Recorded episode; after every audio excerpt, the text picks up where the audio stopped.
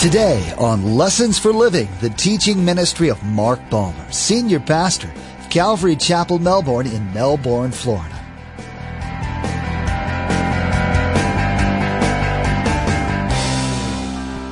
It's very important that we see that the Old Testament matches what Jesus is talking about in the New Testament. Isaiah 53 7 says this He was oppressed and afflicted yet he did not open his mouth. He was led like a lamb to the slaughter, and as a sheep before her shears is silent. So he did not open his mouth. Think Jesus knew that? Sure he knew it. Our flesh likes to bend the truth in order to suit ourselves, to serve our own goals and meet our own selfish needs. The religious leaders trying to condemn Jesus couldn't come up with a reason to convict him, so they kept bending the truth until they came up with a lie that would stick. Twisting the truth is a dangerous game. Inevitably, the outcome is the corruption of good and ultimately death. To understand the word and truth, you have to be truly submitted and obedient to God, not dabbling in Christianity or holding up some parts of the word and dismissing others, but wholeheartedly accepting the word, no matter how unpopular to the world. Remember, there's quite a few ways to receive a copy of Pastor Mark's teaching. We'll be sharing all that information with you at the close of today's broadcast. Now let's join Pastor Mark in the Gospel of Mark, chapter 14, verse 51, for our continuing study entitled All Alone, Deserted and Forsaken.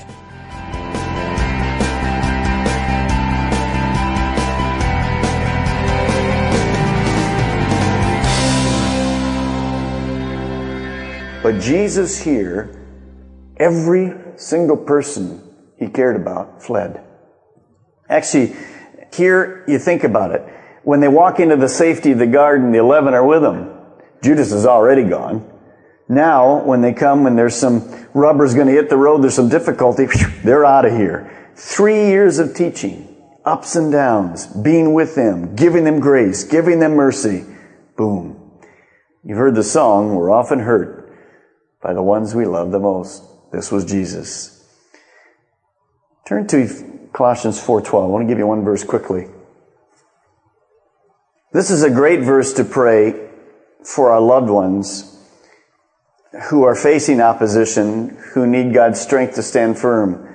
Jesus prayed this for his disciples, but they blew it anyway. Colossians 4:12. Epaphras who is one of you, Paul says, and a servant of Christ Jesus, sends greetings. He is always wrestling in prayer for you. Does that sound like my prayers? Your prayer time? Wrestling in prayer for you. What was he wrestling about? That you may stand firm in all the will of God, mature and fully assured. If you want to pray any prayer for the elders, the pastors, that's a good one. Pray it for us. That when all kinds of things come into our lives and all kind of accusations, and as time gets more difficult in this country, and some of us will have to put our lives, many of us will probably end up putting our lives on the line. That's the prayer you want to pray for us. That we'll stand firm in the will of God, mature and fully assured. And when you pray for us, don't give it one of those once over lightly. Wrestle in prayer for us. That's what real prayer means. Now go back to Mark chapter 14 and you'll see why I told you that some people believe that Judas went to the place where the Passover was before he went to the garden. Verse 51. And a young man wearing nothing but a linen garment was following Jesus. When they seized him, he fled naked, leaving his garment behind. Now, Mark is the only one that records this incident in any of the Gospels. So most commentators, interpreters believe that this young man is none other than Mark himself in the raw. That's him. The word young man there means somebody about 24 to 40 years of age. Remember, Mark didn't see all of this stuff, all of this stuff personally, but he may have seen this. Most of what he got, he got from Peter's recollection of what took place. There are many people that believe the the owner of the house possibly was Mark's father at the Passover, and Mark was there, and Jesus was there, and, they headed off to Gethsemane, and Judas showed up with the guard outside Mark's house. And when Mark was awakened by this, he really didn't have anything on but kind of like his linen garment, which is kind of like a sleeping thing, you know, skibbies for us or whatever. He just had that on. And when they left, being a big crowd, he figured, well, I can get to Jesus and warn him first. Although he didn't. He arrived too late. And after he arrives, basically all of this stuff has already taken place. Jesus is put into captivity here and, and the disciples have fled. So Mark in the background kind of follows Jesus when somebody notices that he's doing this and they reach out for him try to use him probably as a witness. You're, you're one of those followers. We're going to use you as the witness that they're getting ready. And Mark was able to wriggle free and ran naked back, back to his home. We don't know if that's true or not. When we get to heaven, if that interests you, whatever, you can talk to Mark. the last picture we have of Jesus with his disciples we've just given you. Eleven have fled and one has betrayed him. Sad picture. The last picture. These were the guys that are going to carry the gospel to all the world. And if you stop and think about that for a moment, and then you add into the equation the baptism of the Holy Spirit and the Spirit filled life, you'll get your answer. If you stop here, you have no explanation for the book of Acts. Wipe out the power of the Holy Spirit, the baptism of the Holy Spirit, and the Spirit filled life, You have no explanation because it is the same guys. The reason we're having church, because these guys were filled with the Spirit and their life was turned upside down and they turned the world upside down. That's the only reason. You cannot do what we see tonight here in our world in the flesh. It has to be a thing of the Spirit. So here's Jesus all alone. Now they took Jesus to the high priest and all the chief priests, elders, and teachers of the law came together. Remember this verse. And Peter followed him at a distance, right into the courtyard of the high priest. And there he sat with the guards and warmed himself at the fire. Now we know from one of the other areas that really Peter and John went to the courtyard. John got Peter in, and Peter was actually there in the courtyard and sits down in the company of the guards. Now the first place that Jesus goes, we know from John 18, is to Annas, which is the former high priest and kind of the father-in-law of Caiaphas. And he's there in this preliminary hearing, and then he's taken to the home of Caiaphas, who was the current ruling high priest for the Jews. Now the chief priests and the whole Sanhedrin were looking for evidence against Jesus so they could put him to death. But they could not find any. So since again, the Romans were in power, the Sanhedrin were looking, they assembled quickly in the middle of the night. We don't know how many of the 70 respected Jewish leaders were there. They looked quickly in the middle of the night. They were there and they were, they were trying to look for one thing, proof enough that they could take Jesus and this proof to the Romans and say he is guilty of death. That's what they're looking for. That's all they're, they're not interested in anything else. They're looking specifically for that. But they couldn't find any proof. They couldn't find any proof that he was guilty of death. So they decide to create some. Verse 56. Many testified falsely against him, but their statements did not agree. So, it isn't for a lack of witnesses that they can't find it. They get all these witnesses there, they paid them, they've done whatever, and they're called, probably were called prior even to the trial of Jesus here. And they come, but they couldn't get witness A and witness B to match stories, or C and D, or E and F, or G and H. None of them matched. Now, in a Jewish trial, in those particular days, the witnesses actually served kind of like the persecution. And they would all give their testimonies individually. Now, if you're going to have to, and this is very interesting, the Jewish leadership knew by the Mosaic law that you had to have two witnesses that corroborate a particular story so that you could say, yes, the person is guilty. Two. So they're going by the letter of the law in the Old Testament to bring about the death of Jesus. But by going by the letter of the law, they break, first of all, one of the Ten Commandments. You shall not have, give any false testimony against your neighbor. So here these guys are, really hept on keeping the law, in one hand, on the other hand, they're breaking it. Amazing, isn't it? Sound familiar? Well, I do this, but I don't, remember we talked about certain parts of the word. So here they are. They're dishonest. They were abiding by the law of Moses, and yet in their heart, their heart was totally hard against God. That's really the highlight of religion. Outward and inward. How easy to rationalize. They had suppressed their consciences so long, they were after killing Jesus so vehemently that they couldn't even think rationally. They bring these people in here, none of them seem to match. Then some stood up and gave this false testimony against him. So they couldn't get any to match. Now they find two guys that say, we heard him say something about the temple. So the two get up in separate places, and here's what they say. Then some stood up and gave this false testimony against him. We heard him say, I will destroy this man-made temple in three days and will build another not made by man. Yet even there, then their testimony did not agree. So finally we have two witnesses on the same story, but they can't get it right because of discrepancies. Now notice, they heard Jesus say something like this, but they totally misunderstood what Jesus was saying. Jesus said was not talking about uh, their physical temple, he was talking about whose temple? His temple. And they had misunderstood totally what he was saying. He was saying, you destroy it, you guys destroy it, not me destroying the temple. You, you guys destroyed this temple in three days. God will raise it up. Now, by this time, the high priest, Caiaphas, he's fit to be tied. He's called this group. They're in the middle of the night. They're in the dark. They're in that room and they're trying to find this thing and get it solved so in the morning they can take it, put another kangaroo court together quickly, substantiate what was happening during the night because it was illegal to do it during the night couldn't bring a person to a court during the night and get Jesus on. So he's frustrated. So he stands up and he asks Jesus a pointed question. And we see it in verse 60. He's hoping Jesus will actually uh, incriminate himself. Now somebody should have been there to read, to read Jesus the, all his uh, rights, but nobody does. But don't worry, he knows. Verse 60, then the high priest stood up before them and asked Jesus, are you not going to answer? What is this testimony that these men are bringing against you? But Jesus remained silent and gave no answer. First of all, there's no reason answering because what they misunderstood wasn't true. How are you going to answer that? So he doesn't answer. Keep your finger there. Let's turn back to Isaiah chapter 53. You'll see this prophecy fulfilled a number of times as we go through.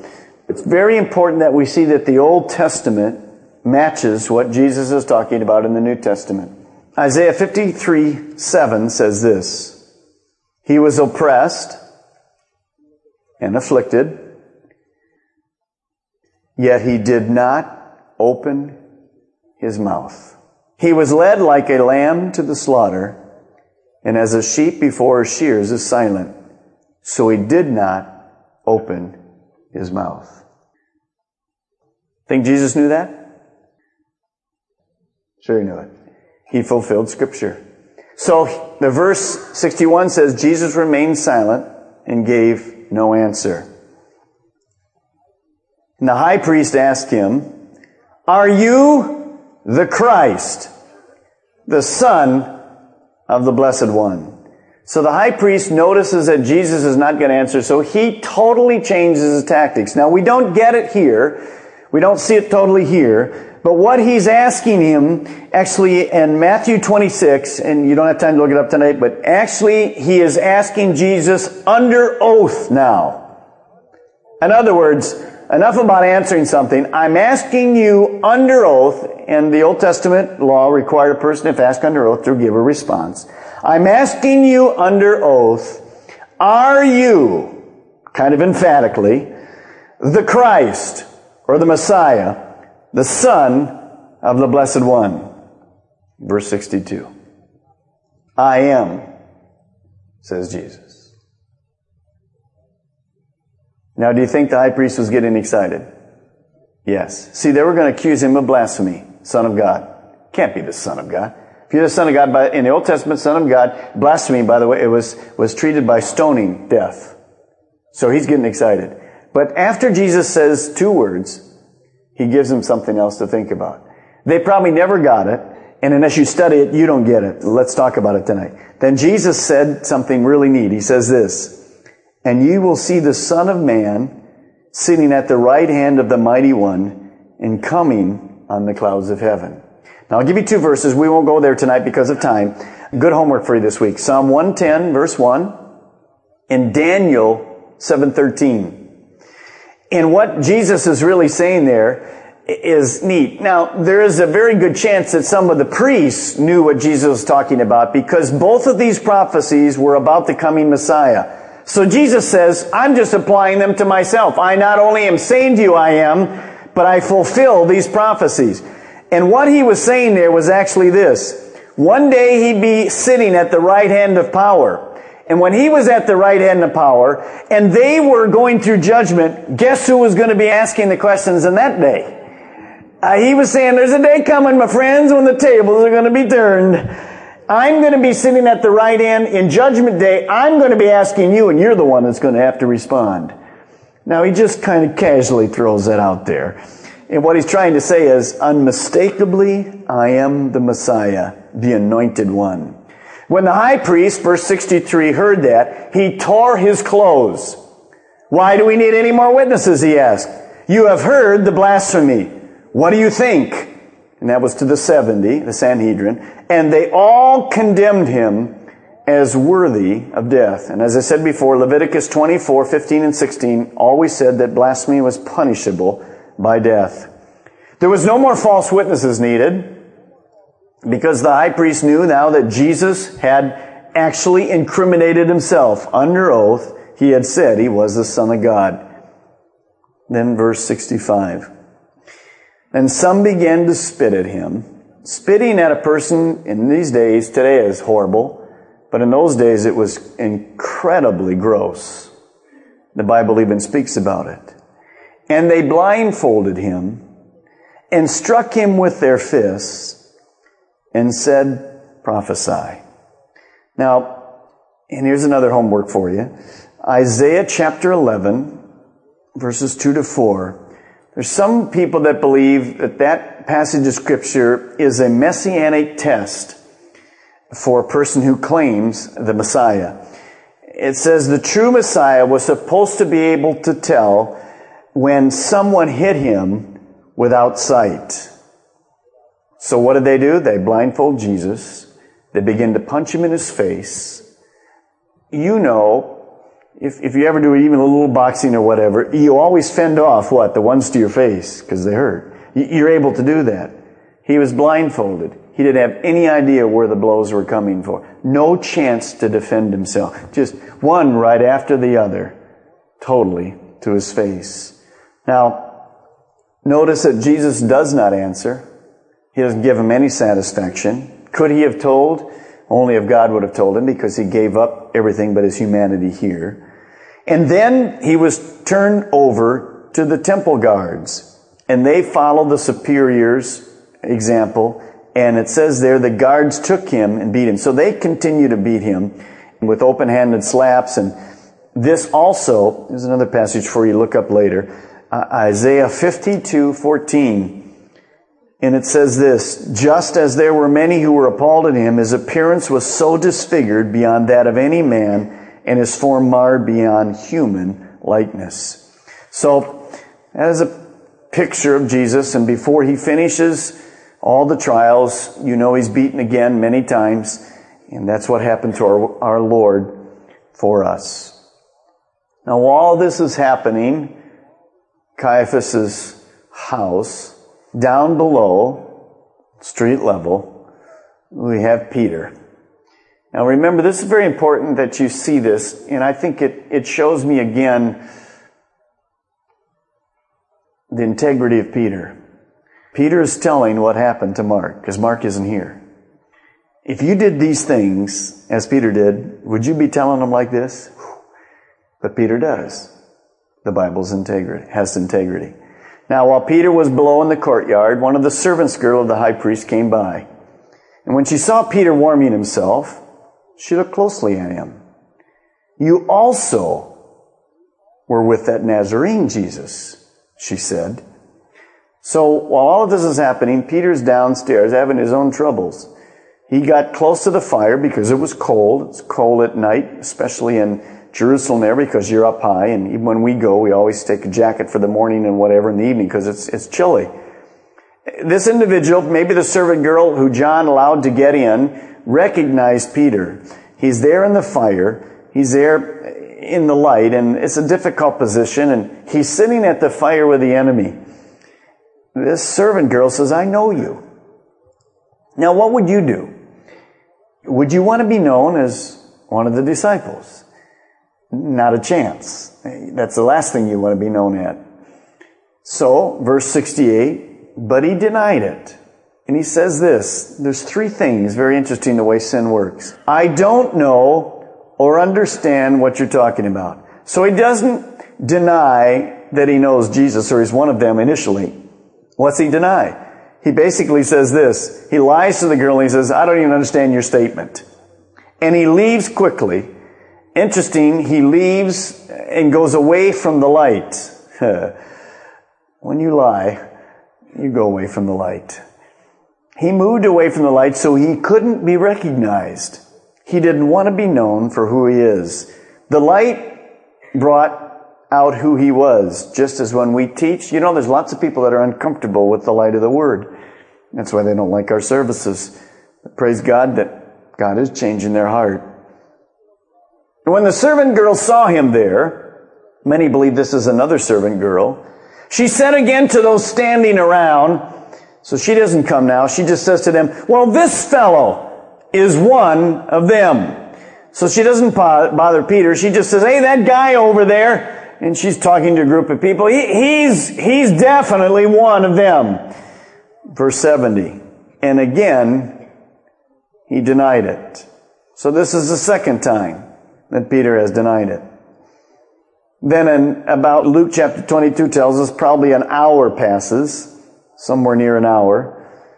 And after a little while, those standing near to Peter said, surely you are one of them for you are a Galilean. Now, Matthew kind of tells us what really happens in there. We won't turn to it tonight, but his dialect gave him away. He was down in a different area, and this Galilean dialect gave him away and re- revealed who Peter really was. There are some people in Matthew that believe that there was a relative of Malchus. Remember the guy whose ear was off? This is, this is the guy. I mean, Malchus already told me about this. This is unbelievable. You're the guy that, in fact, you're not only one of them, you're the guy that wept the sword. You're the guy. You're the one that's there. Peter finds he's in trouble.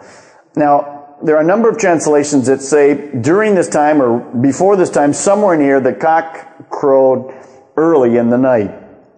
You know, roosters can crow anytime. You know that, don't you? And if you live by one, you never know when them nuts are crowing.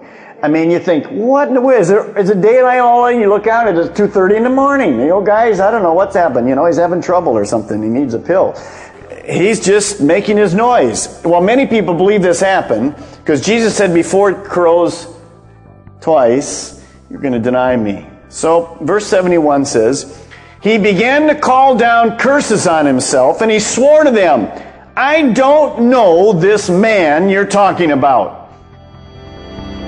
In today's message from Mark chapter 14, witnesses were questioned, as well as Jesus himself and the religious leaders still couldn't find him guilty of anything. They were so incensed that after that they convicted him of blasphemy. Jesus was beaten and spit upon. With the tides turned so severely against him, Jesus' disciples were afraid.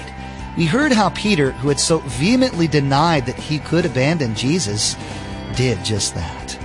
Lessons for Living is the teaching ministry of Mark Balmer of Calvary Chapel, Melbourne. The messages that you hear each day here on Lessons for Living were produced from messages that Pastor Mark shared at the main campus in Melbourne. It's our prayer that this teaching from God's Word blessed and encouraged you in your walk with Jesus Christ. Maybe you're listening right now in Brevard County and you don't have a home church. We want to take this time to invite you to join us for worship. We meet at the Melbourne and Viera campuses on Saturday night at 6 p.m.